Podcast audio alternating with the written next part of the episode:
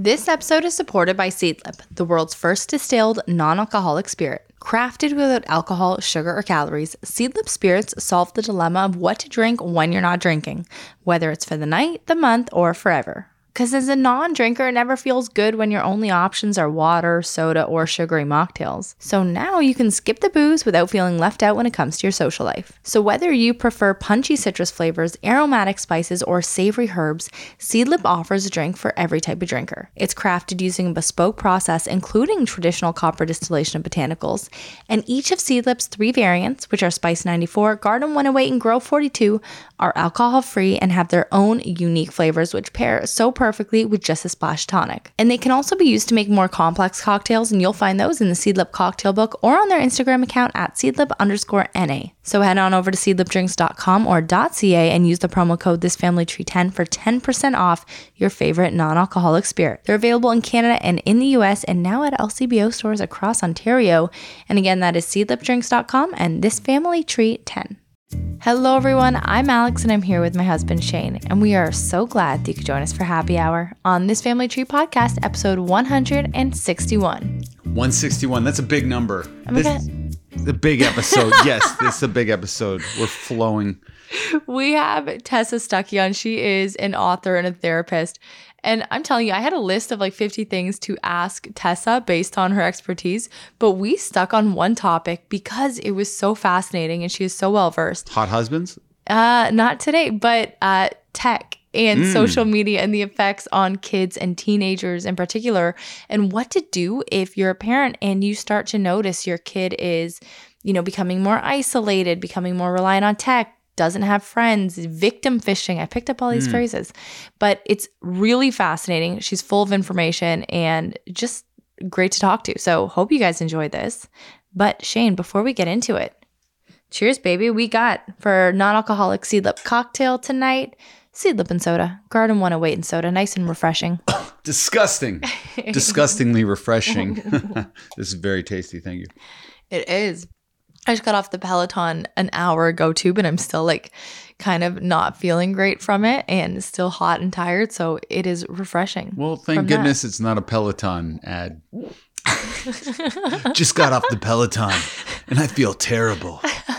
Usually the endorphins are flowing once you get off that thing, but not with Alex. It's it's, a depression machine. You know, it's been it's been a hard day. I started the day off, go outside, put Betty in the car, and I go to take, you know, a couple power steps. I'm going to start this day off well. And my first power step, just my foot hit the ground and it was covered in black ice and then it just kept moving, went out from under me, and then I started to fall. And the first hit that my head took was on the bumper of the car, Gadoosh. Which then softened the fall for when I hit my head on the ice. And uh, yeah, I don't feel great. Yeah, well, it was interesting because the whole driveway was dry for the most part, not icy, no ice at ever whatsoever. But the patch you stepped in was the only patch of ice. And then you texted, I think maybe you felt silly for stepping on that one. I called you immediately. No, but you texted the family in the text chain, watch out. Lots of black ice out there today. And they're like, okay, because there's clearly no, like today's a warm day. There's Okay. not a lot of ice. it warmed up at 7:30 in the morning. It was freezing and there was black ice. And when I took Betty to daycare, I knew about the black ice. So I was walking very carefully and I saw some other parents a slipping. Same with at the school I worked Really? at today. Oh, yeah. okay. Yeah. Well, I take it back. I'm sorry. but uh yeah, it's been it's been a bit of a hard little go. It's been, it's been a bit of a hard go. and uh, a, a lot of people have been asking me about PMDD. I'm not diagnosed. This is what I'm assuming it is based on me researching symptoms, but I do need to see a doctor. Shane, I mean, he's been amazing this whole time. Shane, do I need to see a doctor? I don't know, but Alex, could you contextualize PMDD for people who might not know the shorthand? I'm going I'm going to. So this is kind of like a depressive episode that I've fallen into, fell into. I'm feeling better now. But it's similar to PMS. It's called, and I got to look this up again because I keep forgetting, premenstrual dysphoric disorder. So it's like PMS, but more severe, essentially. So would you say if like you know how I say you don't get periods, you get exclamation points? yeah. it's like the exclamation point of PMS. Yeah, it's like when you know when somebody overuses exclamation points and they'll put like five at the end of a sentence. It's like that. Yes. So I was looking it up, and there are t- there's eleven markers. I'm gonna fly through them. They're short. Hit me. Okay. So it also appears like usually 10 days or so before your period and lasts until your period comes or a couple days in. So wait, this is like half the month you have to go through this, or uh, we have to go through this. I have been. Haven't you like it's been like a like a week every single time. One week. Shane, I love uh the musical cues and the sound effects today. Yeah, keep, I'm a sound. I'm a soundboard.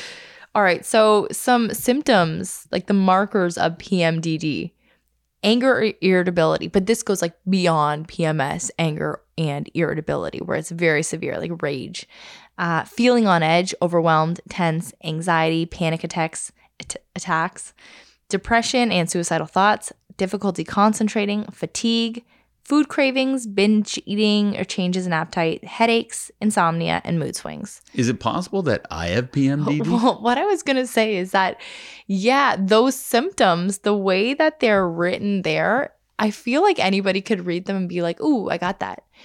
But where you need to have a doctor come in, it's like, hey, can you look at that list and say you have these things? Book it in with your doctor, and then you'll talk about the severity of them and the difference between just regular PMS, whatever Shane has, or PMDD.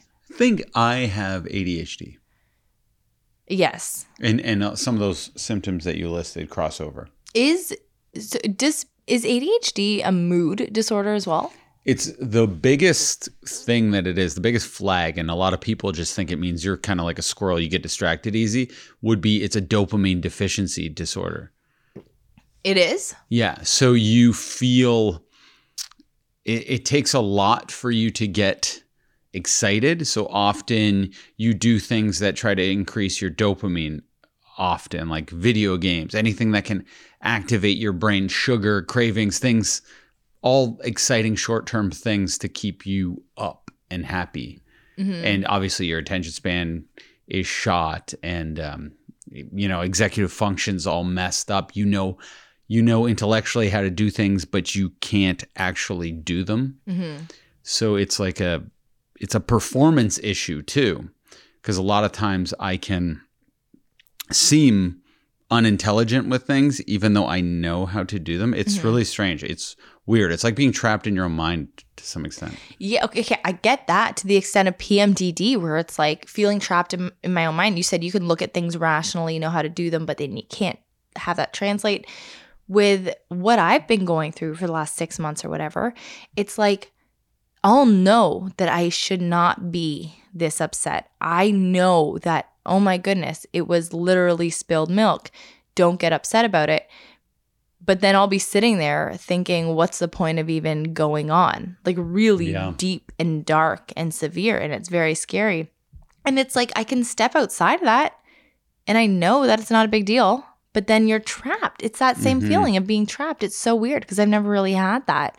And like, I get it because I kind of used to think, oh, just like go for a walk or whatever, you know, you'll feel better. And those things do help. I do feel better Mhm. when I go for a walk, but it's so much, uh, it's so much more intense than that. Yeah. See, when I am trapped in my own body, it's like more of a paralysis. It's Mhm. less of a crippling depression. Why can't I go on? And more of uh, I simply can't. I'm stuck between too many things that I need to do, and I'm just like a deer in headlights and cannot move forward. So yours seems a little more scary. ADHD is more just like constant torture, that sounds fun. okay, so like light torture. yeah, that's that sounds awful and honestly, just the feeling of being trapped like that, to think about going through that every day, even if it's to a lesser extent, doesn't matter. It's just that's an awful feeling. We both need to get checked out, babe. We need a Yeah, whole team for the two of us. It's hard. There's medication to help, but I'm not good with medication. So I think you'd have better luck if you went to get help because Yeah. side effects I don't think would mess you up as bad as they mess me up. Well, the, people were telling me like microdosing Zoloft basically. So I get a prescription for Zoloft microdose. Hmm. What does Zoloft traditionally do? Is that like a Depression, I think. Okay. Um, shows how much I know and like how far out of this field I am, right? Which it's also you don't even know Zoloft. I Shows how much I know. Hey, I saw a meme the other day and it was about Zoloft and the girl's nail color and it making her happy. So I'm a, I don't know. People know it. I don't know it. And this just shows how bad I am with this stuff. And like, I don't have tools. I suck at this, which is definitely why I need to see a doctor. You know what I mean?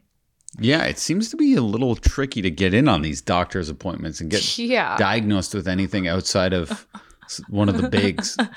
Like I feel like if you have cancer, you can get diagnosed. Everything else, it's just hocus pocus. 100%. Like Shane's going through that right now. And people are telling him, like, you know, eight months to a year for an appointment. And it's just, it's madness. I'm in I don't want to say terrible pain. I'm in that type of pain that is so constant and aggravating over a sustained period of time it can drive you uh, insane. Mhm. So I have like an umbilical hernia and it's starting to I'm always aware of its existence and it wasn't always like that. It was just a bit of an annoyance for me like 2 years ago. But it's I'm touching it all the time and it's you know when you hit your funny bone it's not pain Mhm. but it's just so uncomfortable. I'm at that phase where I'm uncomfortable almost the entire day. I'm shocked to hear that you're touching it because Shane has, what is it, I'm no, I'm I'm inadvertently touching it. Don't think I'm sticking my fingers down there and like, ooh, my belly button's popping out. I could never touch my belly button. what's your phobia called? It's something like Orn- um, umbilicophobia, orni- but way hard to say. You Yeah, want to look it up? Yeah, Shane has a, f- a phobia, like an an actual fear of belly buttons, shared by what? Khloé, Khloé Kardashian. Uh, your yeah, your brother's ex girlfriend had it. Oh yeah, she Um, did. But Mm. Omphalophobia. See, yeah, it's tricky to say, and it's, you know, I'm just so grossed out by them. I'm disgusted by them, and I, the, I, I can't look at them. like I, I was trying to watch a hernia surgery, and I have a high tolerance, as you know, for Yeah. witnessing, you know, crazy acts of like I'll, I'll watch a if a car accident video is released, I'll, I'll watch it just because I have uh, like a morbid curiosity.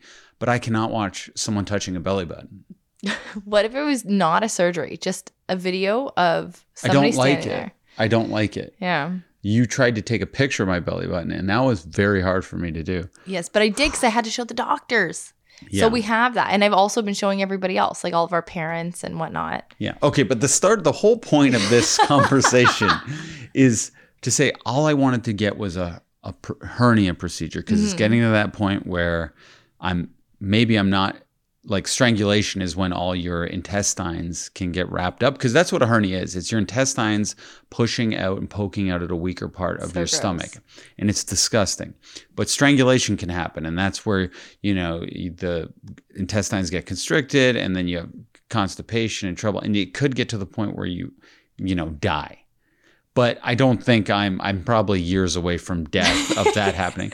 But I, it when it does start to get uncomfortable is when it's a risk hmm to get it checked out. I try to book an appointment eight eight months away to get like a consultation. Yeah. and then the surgery and and the woman's telling me on the phone who i'm trying to get the referral oh i don't know about this. Like they put a mesh inside you. Your body might reject it. Yeah, there's complications it can get infected. I wouldn't recommend it. This is the receptionist too. yeah by the on way. the phone. So i look it up thinking oh what kind of receptionist is giving me this advice? But the advice is fairly sound and these meshes they they are problematic. Mhm. so I'm kind of in a position where I'm just so frustrated and it feels like what's the point and just have this uncomfortable sensation for the rest of my life and be trapped in my body, which is my biggest fear to grow old and uncomfortable and not be able to work out and just Yeah. get big because I have to get big and then be trapped in my body. You know what I mean? Yeah. So I think because obviously, like, we don't want Shane in this position. So we're looking at, like, I don't know, semi private and private places to get it fixed where we can get it fixed sooner. Just because, like, it's eating away at you, obviously. Yeah. And I just found out I can't go to a bachelor party. Yeah. To I was supposed to go to Boston with my buddies, can't go. Put that money into a hernia. Hook me up. Change my life. I don't need to go drinking with bros. I need to. the first thing Shane said, it was really funny because we found out we have a family trip and the family trip is on the bachelor party weekend and we didn't have a say in when this family trip would be. And uh, first thing Shane said, he texted me and goes, Well, more money for the hernia surgery. And I was like, Well, it's thinking positive. Alex, you went to get your nails done once. It was two hundred eighty dollars. I tell you, I need a hernia surgery. You're like, how much is that going to cost? They scammed me. Okay. Shane. We're we're getting um. Speaking of scams, we got the house like checked out for a four hundred dollar what fungal exam for the house. What was that called The again? mold. Mold, and then they wanted to do it for five thousand. You're willing to pay for that for the for the kids' health. For the kids. What about my health? What about me? Well, look. You I don't think care. I think yes I do care. And well, because I think cried to you and said you don't care, and you were like, okay, well, let's chat about this. Sometimes that's what it takes, babe. You just really got to throw it on the table. Well, it's what's a thousand or two thousand bucks in the grand scheme of Okay, things. I'm not you know dying with that money. I might die without it though. I think that that is a perf- perfectly reasonable amount of money in for hernia surgery. But in my brain, I was like, oh, it's going to be like mega bucks. You don't know megabucks. You wouldn't know megabucks if they smacked you in the face. You don't think 10 would be mega bucks? Maybe, but if it's you don't think if you wanted something crazy, you Yeah. don't think I'd work and come up with a plan to get you there? BBL Shane, let's do it. I don't care what you want. um, but Shane, so we have this, you know, impending. I mean, we're hitting up all these now, you know, semi-private and venues and whatever. Try to find out Good if enough we for can Jack get, Layton, good enough for me. Jack Yes. Layton stayed at this place. Yeah, this place being a hotel hospital north of Toronto that only does hernia surgeries, and they're like apparently the best in the world. Yeah, and the infection rate is very little. Yes, And they they put you up there for three days. You live like a king. The menu's extravagant, and opulent, and tasty. I and- was looking at their menu this week. It was like coconut chicken curry and all these things. It looked beautiful. It is the mom fantasy of getting having a very minor accident and being holed up in a hospital. For yes, days. you guys have heard. This. I I've wa- like I want my tonsils out, and then they just have to keep me in the hospital for three nights just to monitor, even though I'm feeling fine. But that's like in a public hospital. Shane, where we're trying to get him into right now, it's like this luxurious mansion on like 20 acres of beautifully kept grounds. It's like, oh, Uh, Okay. That, that movie. what movie? That was what youth.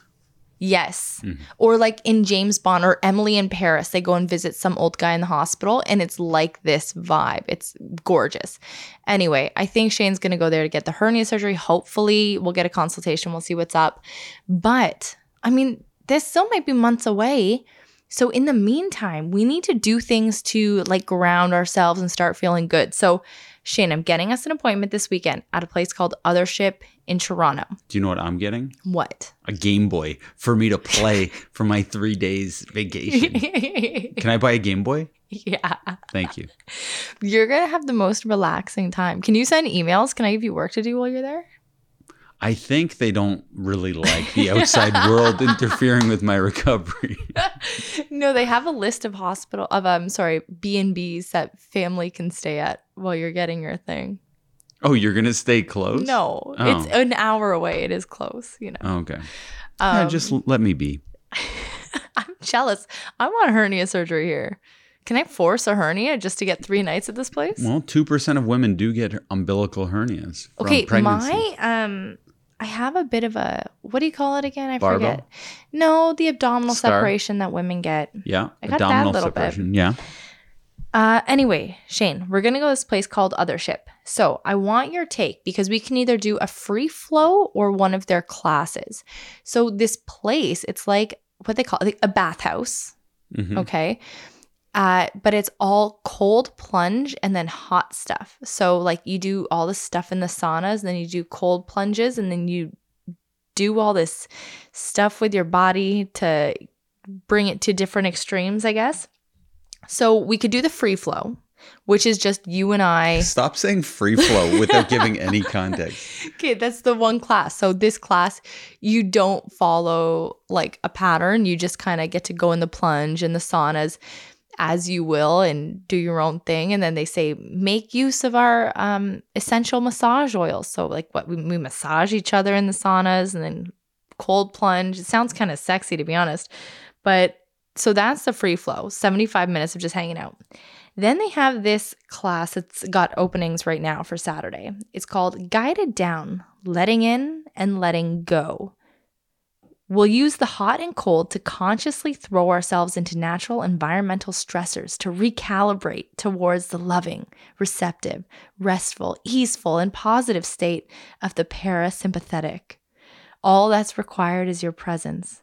Expect modalities such as meditation, gentle stretching, breathwork, and somatic body based awareness. And then some other classes are like you and your partner just staring into each other's eyes really deeply and like doing breathing techniques. Hmm. So, what do you think? Do you think you would take a class like that seriously? Or do you think it'd be too hard to do? I, I part of me thinks we could because I think you and I could throw ourselves into anything. But another part of me, it just depends on the day. I feel like we just be in there like giggling like little schoolgirls. Yeah, I don't know. Uh, sure, I'll I'll be fine. So I'm gonna see. I'm gonna see which one has availability, and then uh, I'm putting us in a one.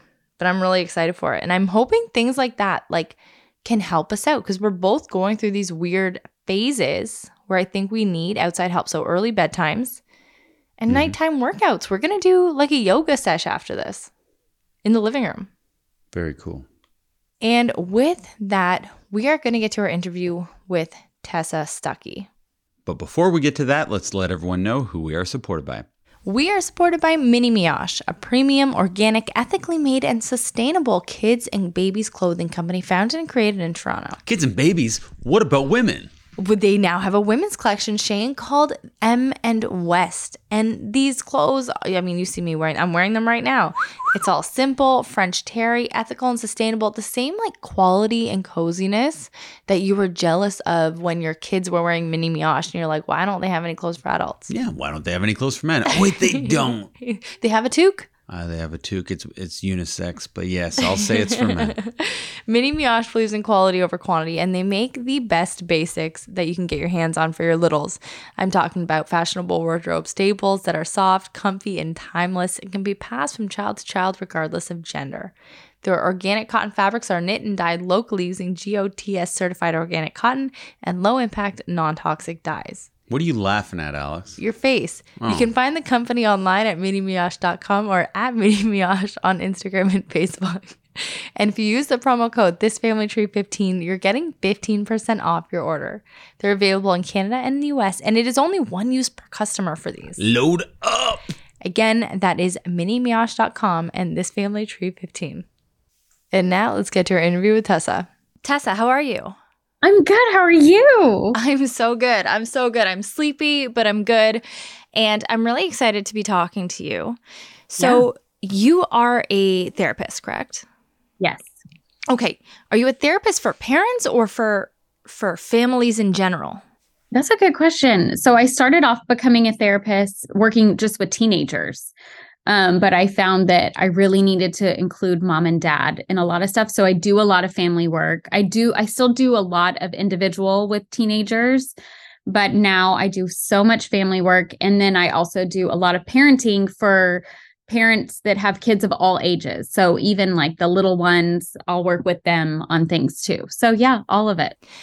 It is a, an exhausting job being a parent and growing up, like being a teenager is an exhausting and scary and Experience. overwhelming experience as well. Mhm. So, how do people usually approach you? Like, is it parents saying, Hey, I think my kid and I think my teenager needs to be in therapy? Or is it, are kids allowed to reach out to therapists? I honestly don't even know how that works. Yeah, they are. They don't usually. I mean, it's sometimes I'll get emails from high schoolers And as long as they have their parents' consent, then it's all good. Um, and they obviously have to fill out the paperwork and sign things and that sort of thing. So it's a little bit of both. So in today's world, there's so much going on that uh, so many teenagers are really struggling with their mm-hmm. mental health. So there's been a lot of scary symptoms that get brought up in families that they come to me and say, Oh my gosh, my daughter is isolating a lot, or she saw something and has started hurting herself, or she said something that really scared us. And we need to talk with you about that so that we can kind of figure it out. So it's a little bit of that. I also do a lot of speaking engagements in my community. And so I will talk about, you know, typical issues that I'm seeing with teenagers like anxiety management, you know, coping skills, that sort of thing. And then parents will call me and be like, hey, I saw you speak. We need more of that for our family. So it's a little bit of, it's different when they come to me each time, but yeah, no, I, I imagine it would be. And Tessa, if we can, I want to get on to the social media stuff and the cell phone stuff because I was looking mm-hmm. at your page and really going through things, and there were things that I see in students uh, that I, I kind of saw you mentioning, and it really freaks me out. And I want to get to that. But first, give me and the listeners I don't know you. We're meeting for the first time. I want to hear a little about who you are, your family, sure. and uh, where you're from. For some reason, I thought you were Canadian as well, but I can tell from your voice you are not Canadian. no, I'm not. I wonder why you thought that. I have no idea. I was probably just getting my wires crossed, but. Oh, how funny. Where do you think I'm from by how I talk? Well, somewhere in the States.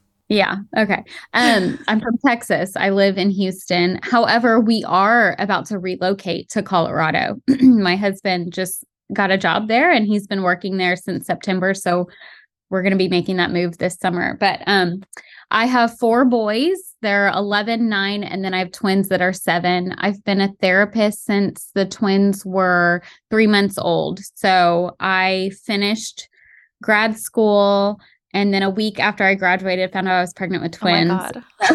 I know. I had a, a job lined up and everything. And then, you know, I had two toddlers at the time. And I was like, you know what? I think I'm going to stay home while I'm pregnant and I'll go to work eventually. And so I did. I stayed home with the toddlers and very, very pregnant, had the twins. And then about three months later, I started working with individuals as a therapist. And I really was taking on any client that wanted me because as therapists you have to get a certain amount of hours. And um that i found that the teenagers more teenage girls were really gravitating towards me and we would have really great sessions. So i started to seek out teenagers for my clients. Um and and there there was this huge slap in my face because i was 27 or 28 at this time and I was working in my hometown. So these kids were going to the same high school I went to. and it was so it was about 10 years after I graduated. And the things they were coming to me for were all the same issues I remember struggling with as a teenager, right? Pressure, mom getting mad that my grades aren't good, or dad getting upset that I didn't, you know, take the trash out or whatever. Like typical, you know, best friends mad at me, dating issues, all the things that teenagers deal with. But their go to answer was very dark and very scary. And it was all of my clients. And they, they just didn't fit in that that traditional or what we would think someone struggling they just didn't fit into that mold anymore it almost seemed as if anyone and everyone could go down this dark path and I just really wanted to figure out like what had changed in our world in the 10 years since I had been in high school that this is their go-to answer. You know, I would literally ask, you know, what tell me how you coped with your mom getting mad at you that you didn't empty the dishwasher and their answers were really dark and really scary. So, when you say go to answer, so there's obviously something you're hearing a lot. What is that? suicide like for like as a as a coping mechanism for like why didn't you take out the trash yeah so like i would say gosh it, it must have been you know upsetting that your mom yelled at you mm-hmm. right and So tell me, how do you deal with that? How do you deal with those moments when you're feeling that upset? And their go to, like, without skipping a beat, instead of being like, oh, well, sometimes I put loud music on or sometimes I journal, without any of that, they would say, well, I think about hurting myself or killing myself.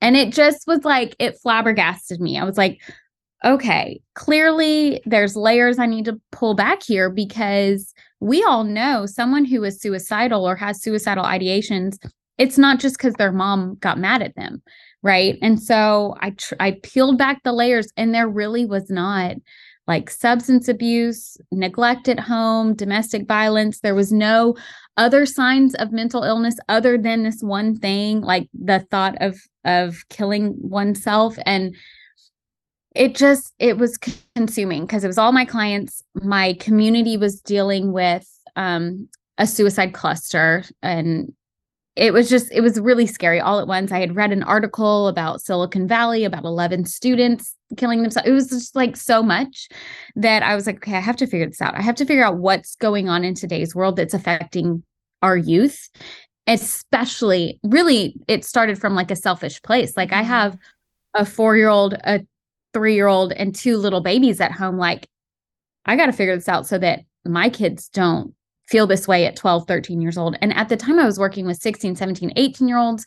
And through the years, it's gotten younger and younger and younger. And it just was too scary. So I went on this whole research journey to figure out what was going on. And I figured out some of what was happening with our culture really coming from social media and overuse of screens um, and I wrote a book about it, and and I, that's what I go and speak to parents about and work with parents about all the time. But it really our our culture today is so different for our kids, and as parents, we have got to be right there with them, understanding what's going on because we cannot parent the way our parents parented us in the 80s and 90s. It is very different now. Yeah. And, you know, the reason this kind of really started resonating with me when I was going through your your accounts and the content that you're putting out there is so re- this past week there was uh, a suicide in our community, young oh. person, oh. grade 12.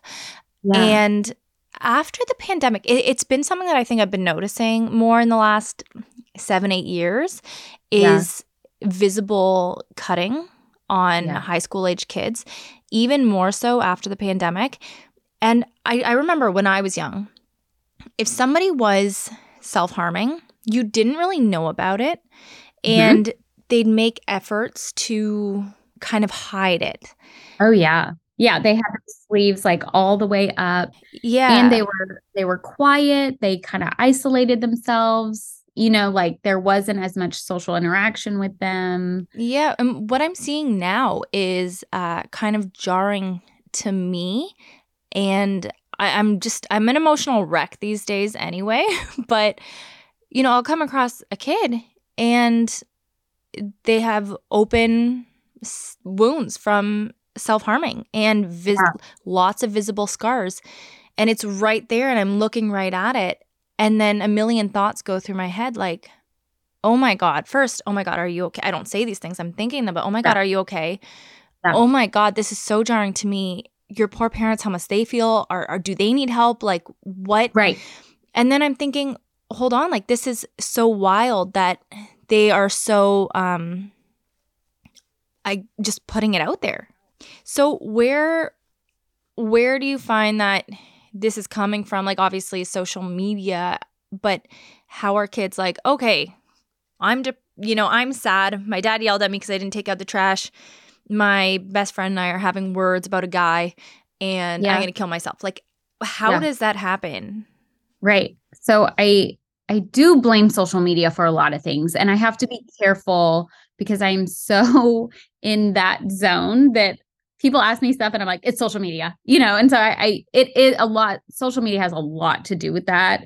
But there's other things too and I think that that one of them is that we are raising our kids and and again I do blame social media for this but we're raising our kids in a very egocentric world where everyone is kind of obsessed with themselves and you know if we went back 20 years and I told you to go to this website tessa.com and it was just a website just of pictures of me, you would probably be like, what is with this chick? Like, get over yourself, you know? Yeah.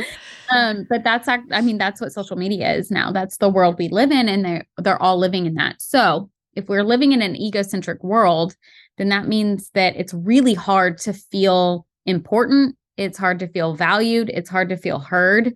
And especially as a teenager, when you've got all those hormones working against you, where you want to feel unique, you want to feel important, you're trying to find your identity. But in this world, it's really, really hard to feel that, that they do a lot of times go to those extremes or they post something, you know, they post pictures of themselves crying on social media mm-hmm. or venting posts just to kind of get that attention. And what I tell parents all the time is attention is natural and it's needed as a human. And it's not always a bad thing. It's what we do to get that attention that can be unhealthy, like cutting or writing a suicide note or something like that. So there's so many layers to this um, that's affecting our kids. And, you know, it doesn't help that there's somewhat of a trend mm-hmm. of cutting you know, and I hate using that word, but it is what it is. You know, it's on the forefront of their mind. And because their brain is not fully developed when they're having a hard day and they heard that other people do this or they are scrolling on Instagram and see an ad to get help. And then that triggers, like, oh, maybe I could go do that. Mm-hmm. You know, there, there's a higher chance that they're going to slip into those unhealthy coping skills. And when our kids develop coping skills at young ages, it stays for a long time. And it is really hard to break the unhealthy ones. So there's so many things that are playing against our kids.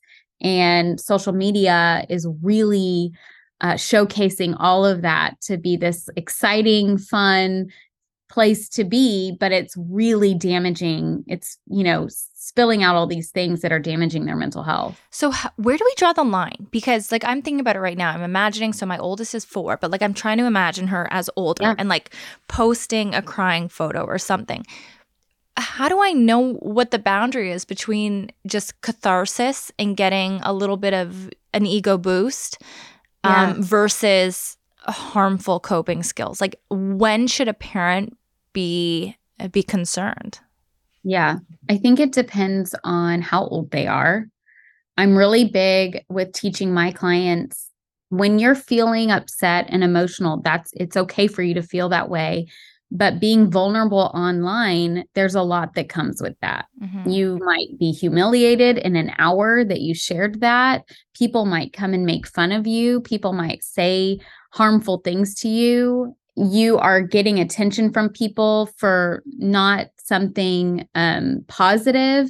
And so I really work with a lot of my clients to learn to be vulnerable with themselves by journaling or talking to their parents or talking to a friend. And then once they're past that process, then if they want to share it on social media, I don't, I mean, I don't like kids being on social media younger than 15 or 16. Mm-hmm. And there's a huge maturity development around 16 that happens for kids where they're like, no, I don't need to post that, or that's silly. But younger than that, you're going to see those 12, 13, and 14 year olds really honing in on those those posts and and it's just not good for their mental health. So I know I didn't answer your question. Like when where's the line? It's really hard to tell with each of our kids cuz everyone is so different and their needs are different. But mm-hmm. I like to focus on getting their needs met offline. Mm-hmm. And balance and security offline, strong mental health growth and development and then they might have a presence online on the side but it's not their entire identity. Mm-hmm. and I, I had a word written down that i kept seeing on your account victim fishing yeah. What is that so victim fishing is what we're talking about, where you post that okay. you're crying, or you send, like I have a lot of clients who send a snap to their group of friends of them crying, waiting for someone to say, What's wrong? Mm. So it's just fishing for someone to feel sorry for you. Right. And like, I mean, you have four kids, God bless, by the way. Um, but you know, if we're talking about building healthy coping strategies at a young age, so if at a young age they develop unhealthy strategies and that can stay with them for a long time, I'm going to assume that if we help develop healthy coping strategies, that's also going to stay with them for a long time in a positive way. So, how do you do that in your family? And I am really curious about this because my oldest daughter, she really struggles with certain things. Like if she'll get in trouble for school. So five months ago, she told a kid at lunchtime, well, he was already putting string beans in his water bottle. And she was uh-huh. like, oh my gosh, put more string beans in your water bottle. And they're sitting there putting string beans in his water bottle and laughing about it. And then the teacher was like, you know, Lucy and so and so, this is not something you're supposed to be doing with your lunch food. You're supposed to be eating it. Mm-hmm. And that slight talking to, that reminder of proper behavior, sent Lucy in a spiral uh, because she was she got in trouble in her mind and even today this is 5 months later she brings it up at least once a week even today she goes mommy i oh. did i did that on purpose it wasn't an accident i told him to put those string beans in his water bottle on purpose but I know it was a mistake. And I was like, yeah, honey, but it's okay. We make mistakes and I still love you. I used to make mistakes and that's how we learn and that's how we grow. Yeah. But aside from that and kind of like affirming that it's okay to make mistakes, it's okay to get sad, to get angry. Like what what can I do? Cuz I have a very yeah. emotional little girl. I love that she opens up to you about that. that is the sweetest little thing. Yeah. She's really feeling that guilt. So, one thing that's really helpful as a parent, no matter how old they are, is to just validate the emotion that you hear them either trying to express or maybe they're throwing a tantrum and you can validate the emotion happening behind the behavior, which sometimes can be really hard, especially if they're throwing a tantrum. You know, you want to be like, get up, stop it. But really, it's more effective and helpful to be like, you're very frustrated right now. I can see that. I can feel that. And that helps them kind of recognize their own emotion.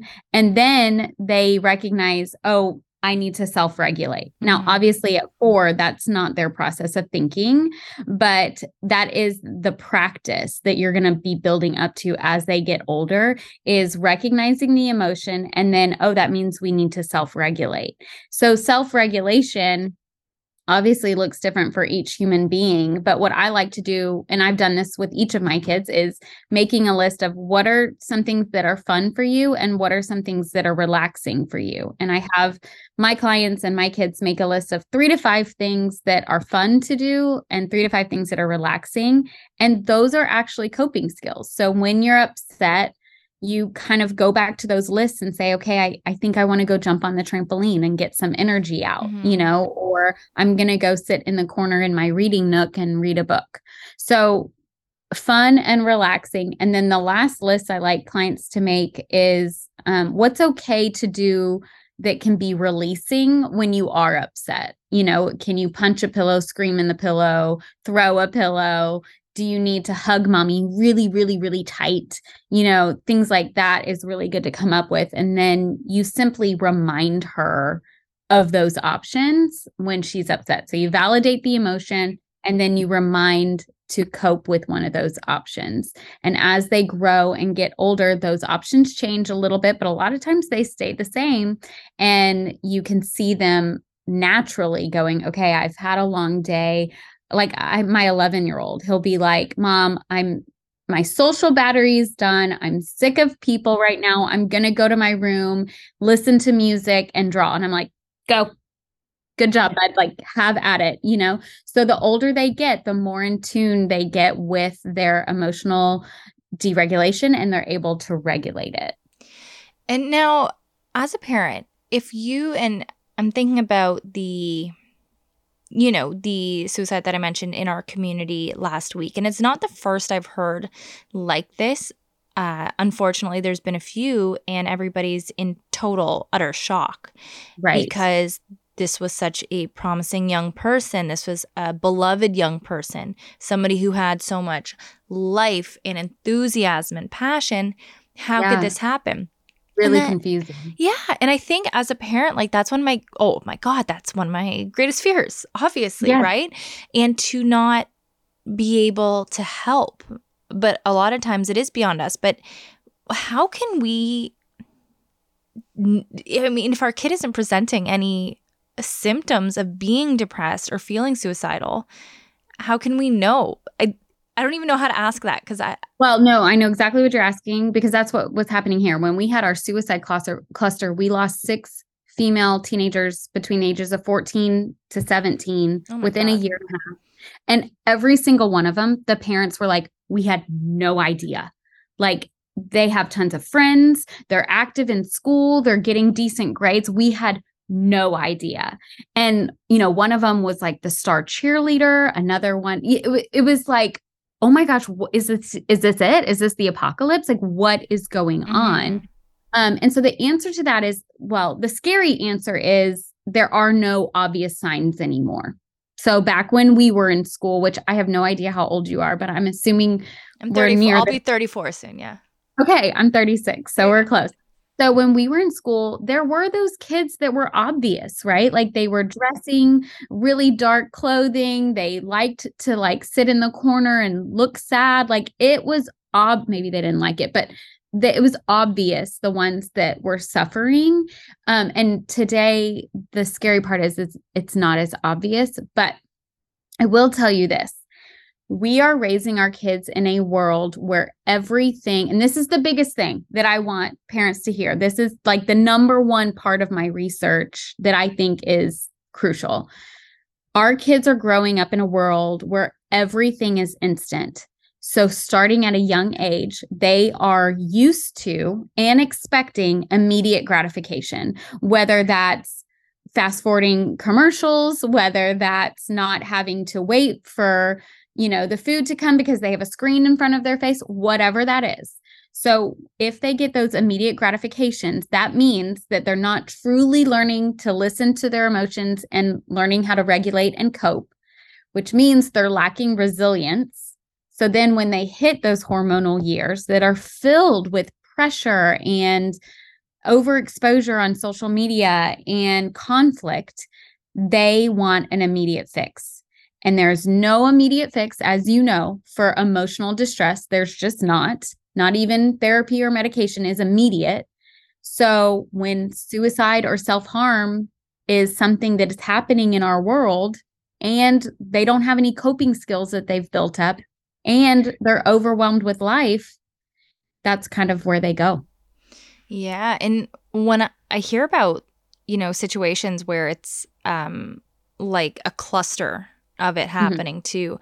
I wonder if they see each other doing it and they're like, okay, this is a viable way yeah, out. This is an option. Yeah. They don't want to feel anymore. And mm-hmm. and I mm-hmm. get that. I remember being a teenager. Yeah. There's times as an adult where I'm like, oh, I don't want to do today. Yeah. I just don't like wake me up tomorrow or in a week. Mm-hmm. Um, those are natural hardships of life. Those are typical, they're expected, but our kids are not equipped to handle those when they feel those really intense emotions in today's world with everything being instant.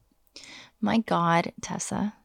I know it's, it's really scary. It's really heavy. It's a lot. It is, but you know, I, I am happy to talk about it because it is something that I've been noticing more and more, especially in the last couple of years. Mm-hmm. Uh, just students being withdrawn and less social yeah. And that alone is scary because then, you know, I, I heard one one young person talking about, and I think this person was about 17. And they were saying how they went, and we're like from Toronto, we're from Canada, and they went over to, I don't know, somewhere upstate New York to hang out with gamer friends. And these were all people in their 20s and 30s and 40s. Mm-hmm. So in my head, I'm like, just exploding. But people find you know, you can find anybody online. They're finding these communities online that maybe hold fringe values.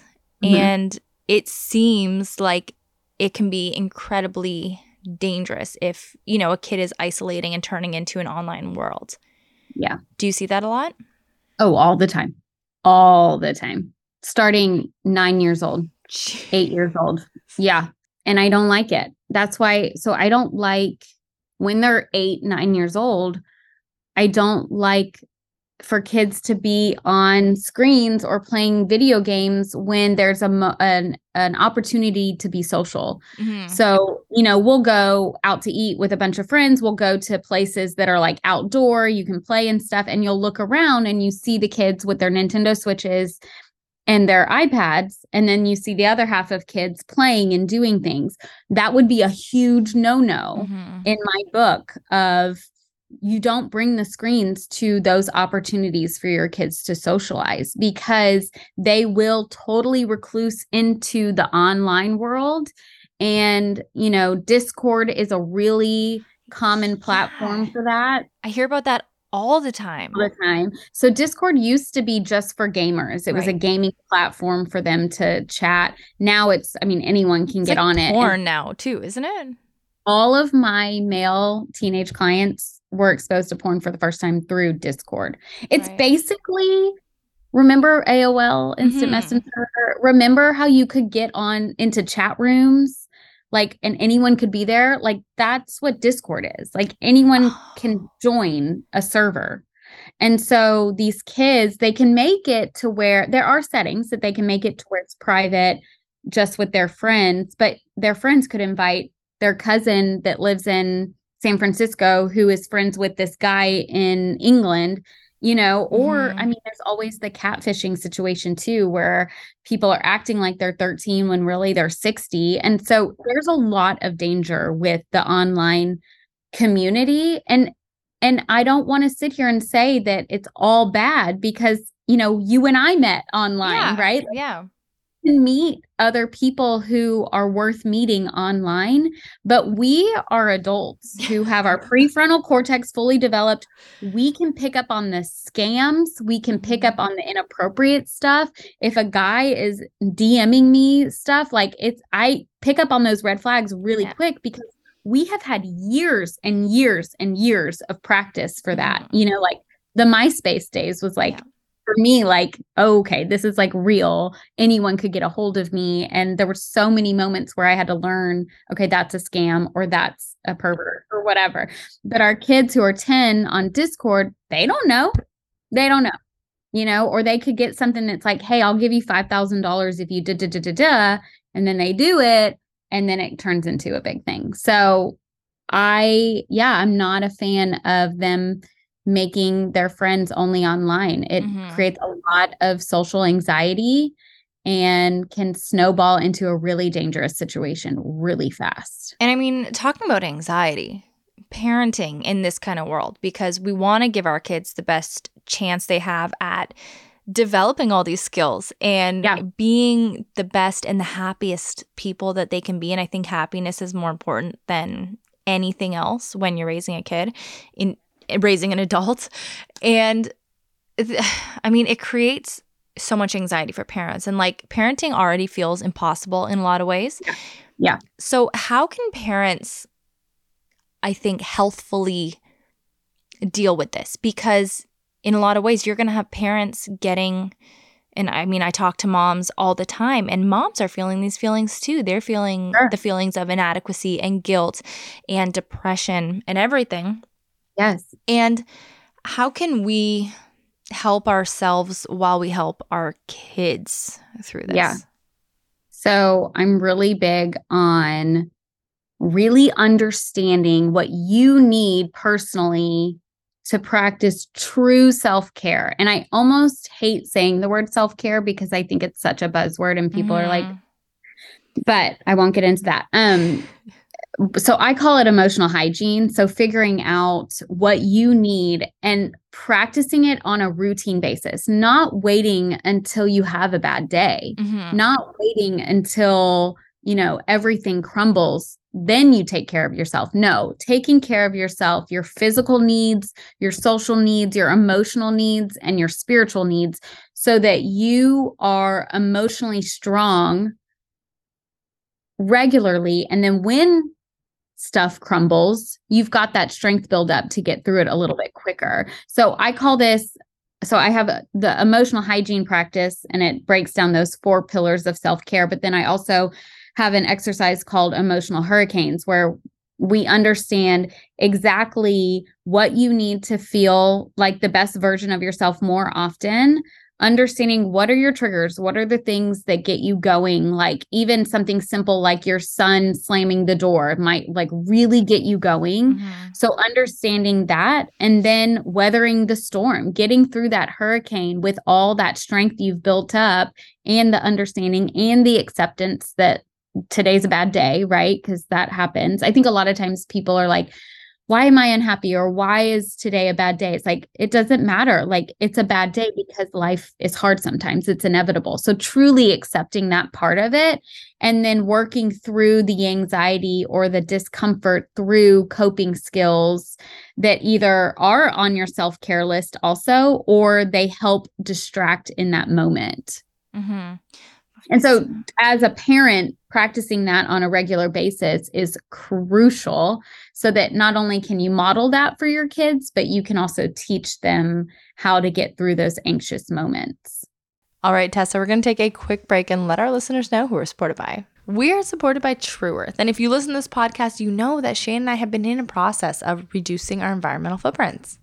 Process? Yeah, you could call it that. One way that we're doing this is by eliminating single use plastics in our household. Because with two kids and two of us, and we're chaotic people as it is, I mean, that's a lot of garbage. And especially like start small. All right. Take a note from our book. Start with your laundry jugs. All right. So this is just plastic that you're bringing home week by week, whether it's fabric softener, laundry detergent, household cleaners, and it's just plastic that it is building up in your laundry room. No plastic jugs allowed. So we got rid of all of our jugs after using them, of course, and then we switched over to True Earth Eco Strips. So this detergent comes in these pre-measured soluble strips. And you simply rip them apart, toss them in your machine.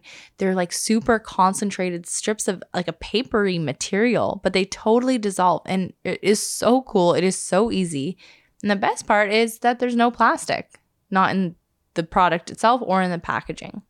Do you know what I like about the strips? What? How thin they are. Yeah, we have like three years worth of laundry detergent. I'm, I'm not exaggerating when I say that. And it takes up about, what, like four inches on our laundry room shelf. Mm-hmm. It really is amazing. Uh, and as a family who have kids with really sensitive skin, we usually go with the, for the kids uh, with the baby detergent because it's fragrance free, it's gentle on everybody's skin, and it's still so tough on dirt. Clothes come out smelling great and crispy clean. Shane and I, I like to buy I like to say Shane likes to buy, but I like to buy the Lilac Breeze. I think it just smells so nice. And it's very faint. It's really perfect. But check out True Earth detergent at true.earth and use the promo code ThisFamilyTree10 to get 10% off your order. You're going to love this product. Take my word for it. Again, that is true.earth and ThisFamilyTree10. And now let's get back to the interview. It's funny because so this week I've been talking a lot about having it all, what it means to have it all. Is it possible? Is balance possible? Does it exist? How can we mm-hmm. possibly Did you take- just read my journal entry the other day? but it's like it's a never-ending discussion and it almost feels so like I was saying today, it feels like a pendulum because if you asked me 2 days ago, I would have said, "Yeah, I think I do have it all." Like my standards are realistic for having it all. And I think I do feel that. But then yesterday, I got hit by a bout of PMDD. So, like, really intense feelings about everything. And it's and it's awful and i'm still kind of going through that today sure, because yeah. i'm trying to be rational and remind myself no like you've got it really good you know you're okay you're doing great but it is hard and it's hard to prioritize ourselves it's hard to prioritize that hygiene, right? That self care hygiene, however you word it, because life just gets so busy and so often we're trying to prioritize our kids and their needs that we yes. neglect ourselves.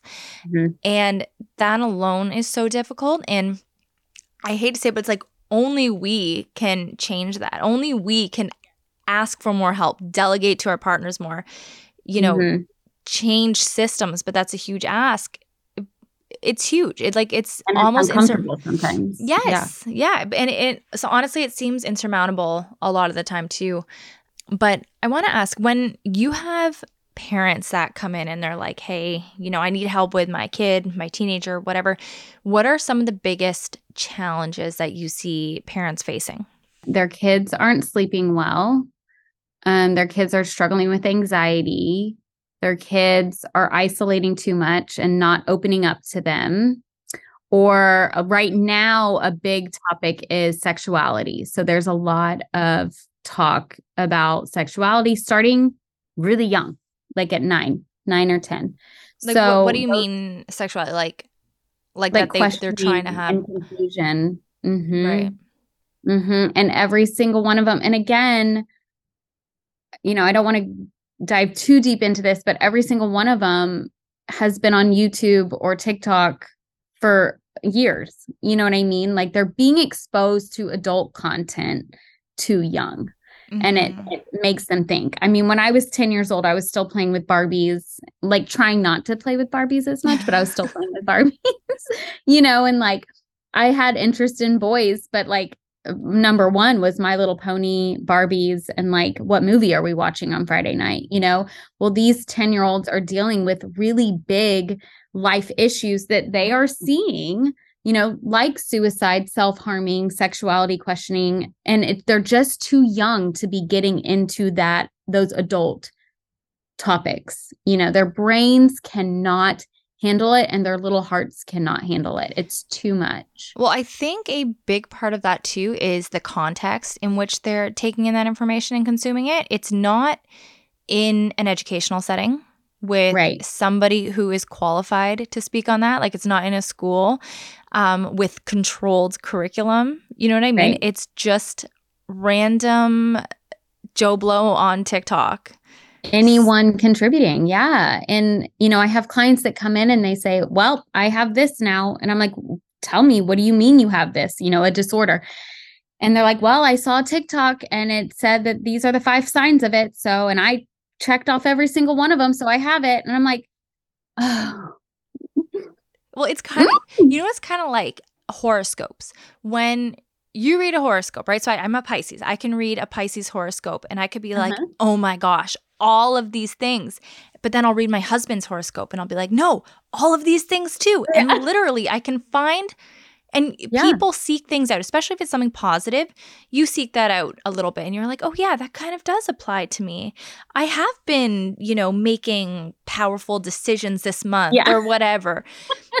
and I see that sometimes on these like self diagnosis things online. Cause so yeah. my husband, he he has been into that kind of stuff on TikTok uh-huh. lately because he truly likely does have an undiagnosed something, whether he's on the spectrum or yeah. has ADHD. He has something. Yeah. And it's like obvious to him and me. And I think several people in his family have something. Yeah. Uh, all love. But I'll be looking at these things too. And I'm like, yeah, but I kind of identify with these things too. And I don't think I have anything. Yeah. And he's like, yeah. I had, I had like a true identity crisis when I was going through grad school because you have to study the whole DSM, which is, you know, this thick of all the diagnoses out there. And there were so many of them that I'd be like, oh, am I schizophrenic? Like, oh my God. like I relate with all of these, you know, and yeah. like, or, or this or that, like constantly. It, it's it's our human nature to find relatability with the things that we consume.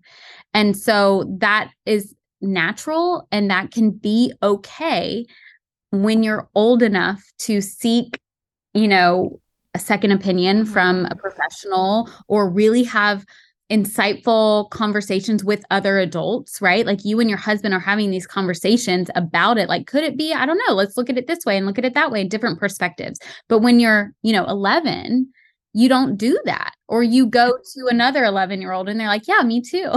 You know i really just, trust 11 year olds yeah so it's just it's just not a good setup for our kids. It just is not and i hope i don't have a lot of hope but i hope someday the tech companies will pick up on that.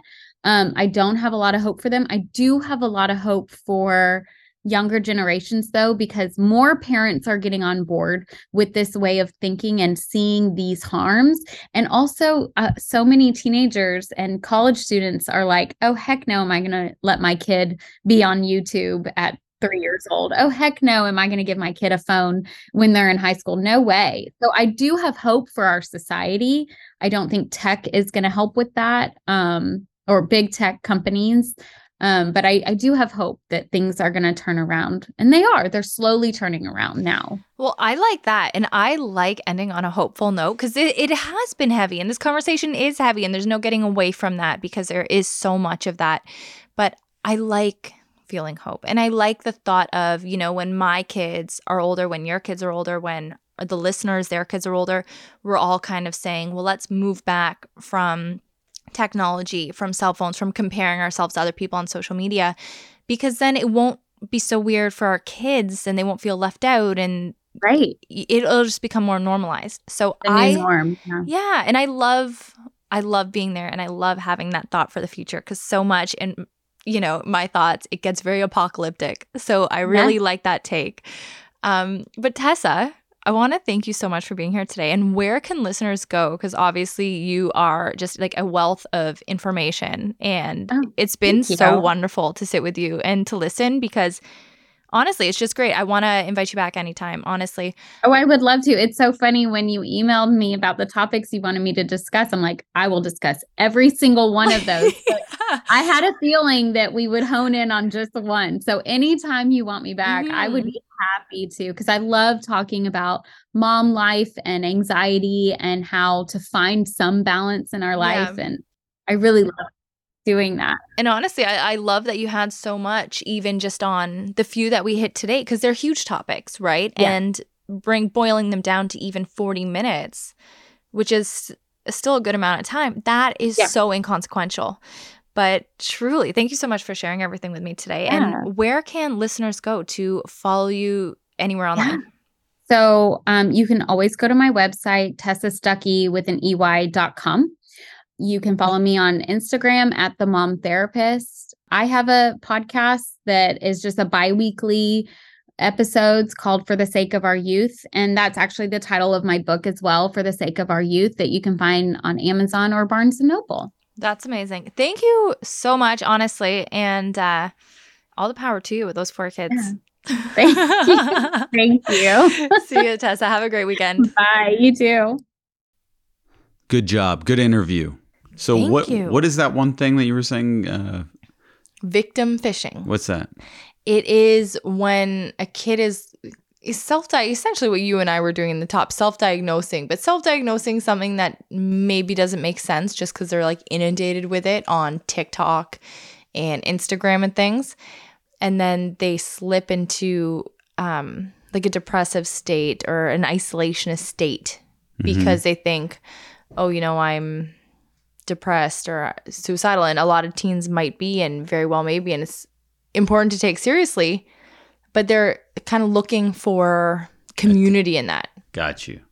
Well right now we're looking for community from the mailbag segment. Well we've already found community i guess. Now we're just answering, answering questions that the community wants answered. So community questions. For the first one we have do you have any tips or tricks for breastfeeding slash pumping? I have one month old twins and this is hard. No shit, that sounds so hard. I can only imagine how hard it is. I breastfed only one kid at a time and it was so hard. And the best thing that I can tell you to do is to get a lactation consultant. I know the person that wrote this in, I know who they are, and I know they live locally get a lactation consultant. You can get them, and the city, the government will pay for them where we live. It's amazing. If you live in Ontario, the government will send one in. She'll take you around your house. She'll show you, you know, you tell her where you usually nurse. She'll show you good holds for that place, and she will have amazing, amazing tips for you.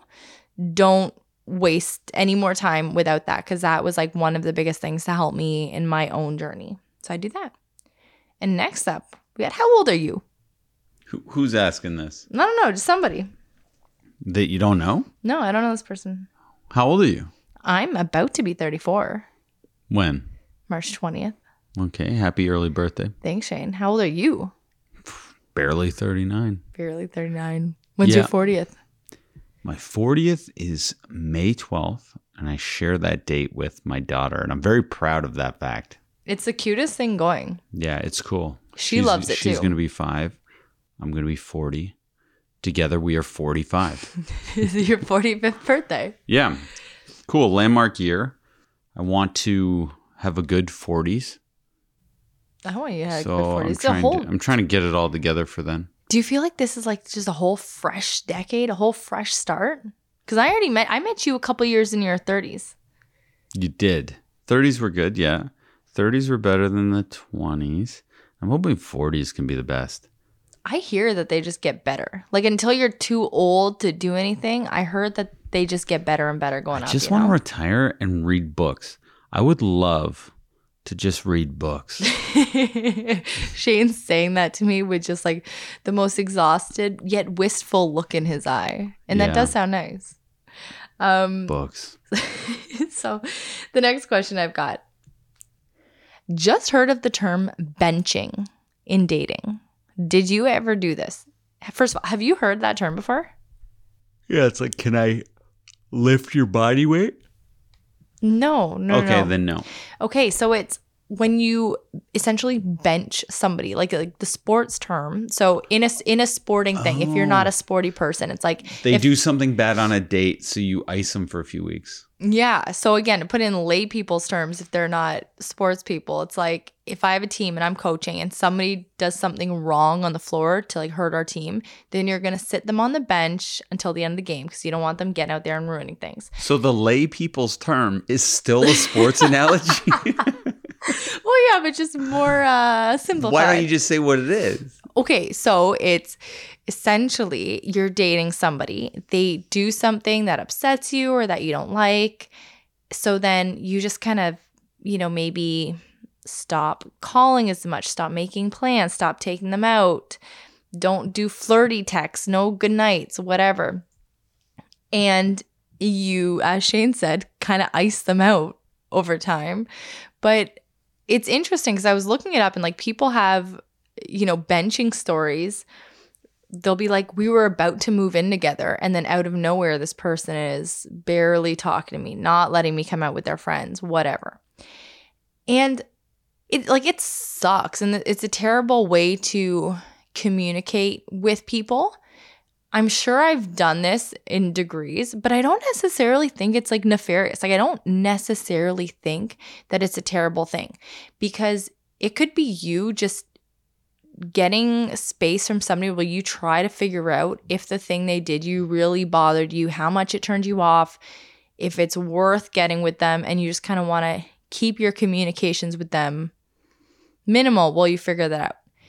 I don't inherently think it's bad, but obviously you have to communicate better than that. You can't just like bench or ghost or whatever. What do you think? Today you told me you were going to pull the plug on our trip, which I don't know how you would interpret that if I said that to you. but that term, what it means is Kill. kill, where it's not going to happen.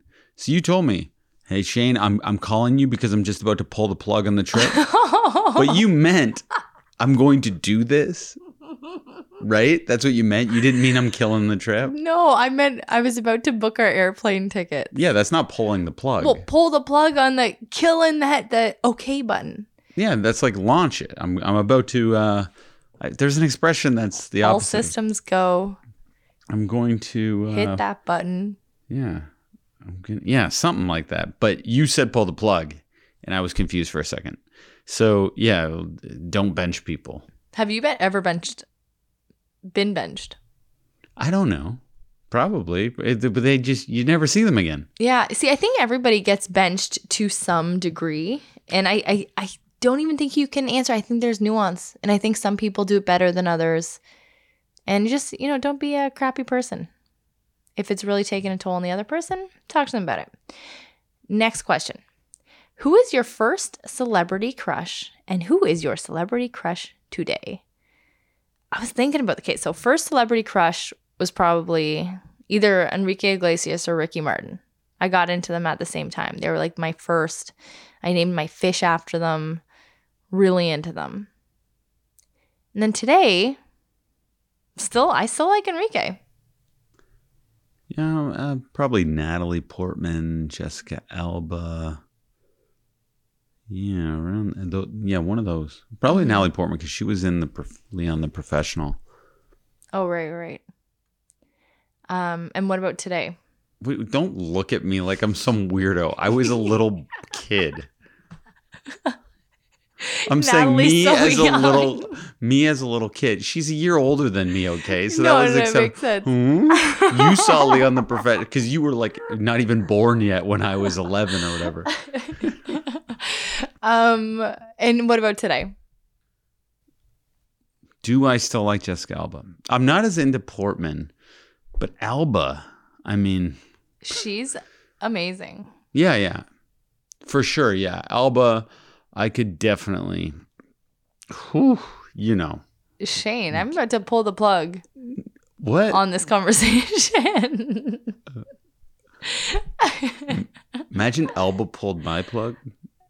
I'm you are gonna get I it. mean, help me with my hernia surgery. you are gonna get it. like pop my belly button back in. Oh no, that'd be pushing her, the plug. You'd let her touch your belly button over me. I'm not talking about my todger as uh what's his Harry would say. That's it. That's what Harry, um, Prince Harry, calls Sorry. his penis. well, I want to make a difference so they didn't think it was like Harry Styles. He could call his penis Prince Harry too. He could, but he calls his Prince Harry a Todger in his uh, book, Todger. Do you think William calls his penis Prince Willie? See, we are uh, like prepubescent kids at times, Shane. I feel like if we did like a really serious breath work class looking into each other's eyes, it could go wrong. Yeah. You know, big kids. Um, okay, the next question. Todger. Get out of here. Todger is the best word. It is the best word. Gwyneth Paltrow has said that kids ruin relationships. What are your thoughts on what she said? Okay, so the context here is that she was talking to Katy Perry on a podcast, and they were talking about kids. Katy Perry has like a two year old with Orlando Bloom. And Gwen said that kids ruin relationships. It's hard on relationships. I've looked back now on data sets of parents with young kids, and they do that. So basically, children are hard. I don't think that's any surprise. Mhm. They are hard on relationships. They are hard on you personally. They're hard on your finances, your e- exhaustion levels, your the time that you have to spend with your partner doing things that you guys like to do and you know, reassuring each other and building up your relationship. Kids take away from all of that, especially in the first couple years because not only do you have like little humans now to stop from dying and to like help thrive, but Mhm. you're kind of going through a a shift because you're going from like a person who really only had to worry about other adults or whatever typically um to now I'm going through a shift. I think a, a lot of people go through a shift when they have kids, right? Yeah. Because it's like, okay, so this is my purpose now, essentially, in a lot of ways. And you just, you have to prioritize, right? Yeah, it depends how resilient you are and patient. Mm-hmm.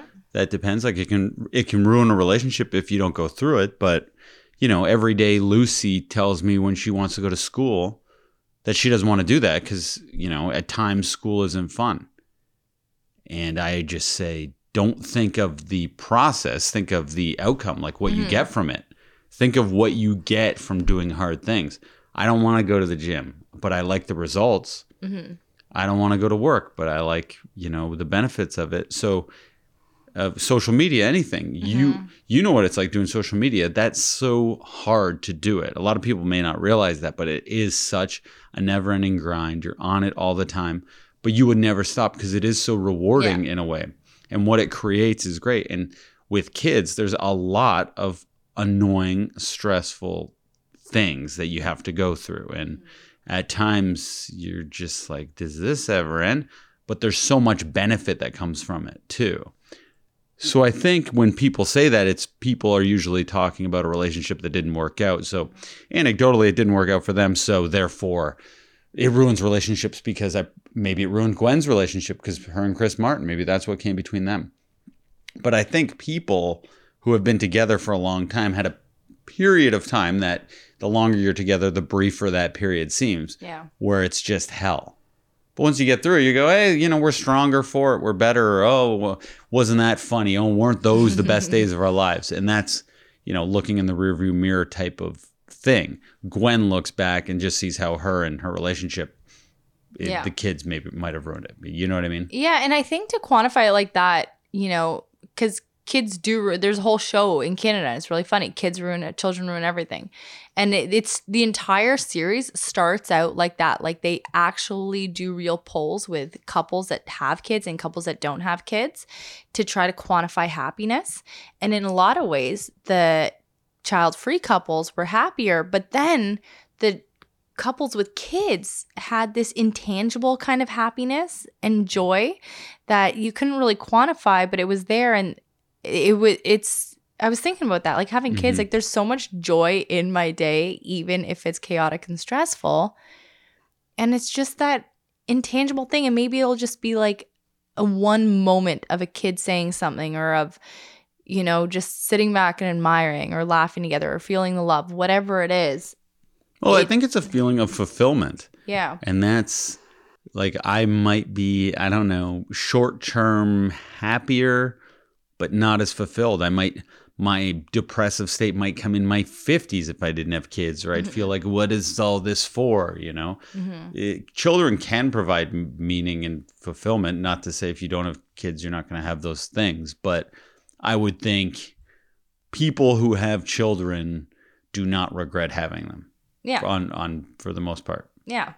No, Like, absolutely. and, and if I'm saying, obviously, no one would ever admit, even if they did regret, Mhm. but I mean, if they were being truly honest to themselves, maybe the percentage would be very low of people saying that they regret it. yeah. It's like maybe unless your child is like a little Chucky axe murderer type thing, that might play into regretting. But otherwise, Yeah, that's what I mean. Very few people turn into, like, their child turns into Chucky. um, okay, our next question. Shane, Hmm. this one's for you because I've been talking recently a lot about having it all and if it's possible for parents to have it all, what that feels like, whatever. And listeners want to know if you, as a working dad, you feel like you have it all. Yeah, and that there's fear in having it all. Anytime you have something, you have something to lose.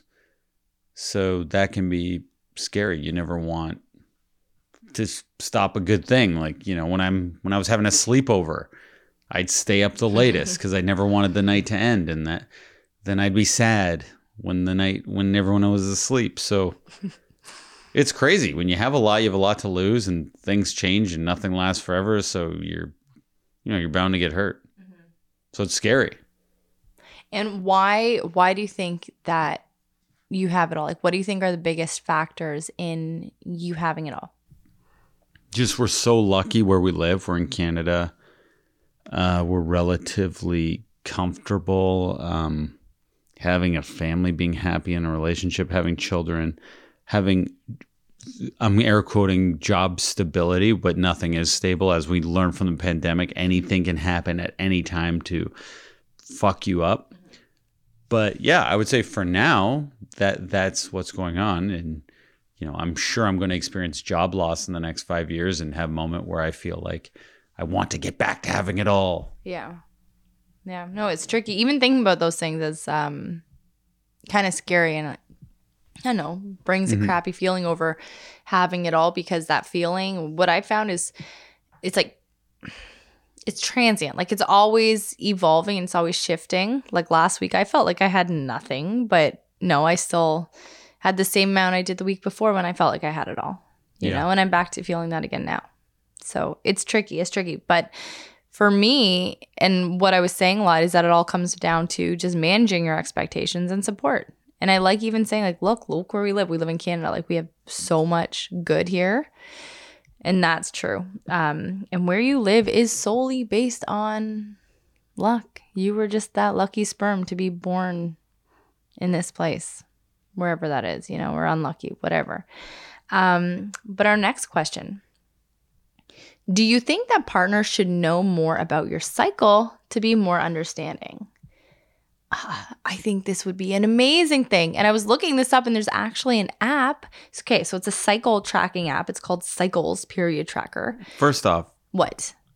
I ask you all the time what your cycle is, and you say, I don't know. Well, let me get to my Okay. spiel here, Shane. I just wanted to cut in before you be like, well, download the app, Shane, when you don't even know. So they have a feature called Partner Connect, and like we're not affiliated. I was just looking this up tonight to see if there was like a partner thing for cycles. And as I'm looking that up, I'm like, oh man, as Shane said, I don't know anything about where my cycle is. The only time I ever really kept track was when we were trying to get pregnant with Betty hmm and and that was it um so i like have no idea. And that's why i think even the pmdd the possible pmdd hits me so hard because i'm just going about my merry way. And then i just you know go into the black hole of depression out of seemingly nowhere. So i think it is so good for women first of all to know our cycles so that we can not plan around it but at least have an understanding of why we're feeling certain things at certain times. It'll help us manage our emotions. And then, heck yes, I think it would be amazing if our partners also knew about our cycles because then, you know, they know when we need a little extra support. Personally, when I need a little extra coddling, I'm somebody who very much likes to be coddled when I'm feeling crappy.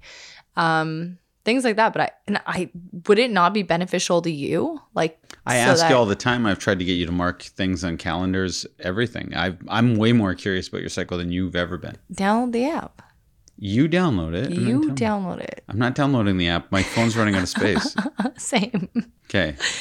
All right, but Shane, let's cut it there for the week. Folks, get into our reviews. Leave us a five star comment, a five star review, and a comment. Whether the comment's nice or not, we don't care. We just want something to read, but we do hope it's nice.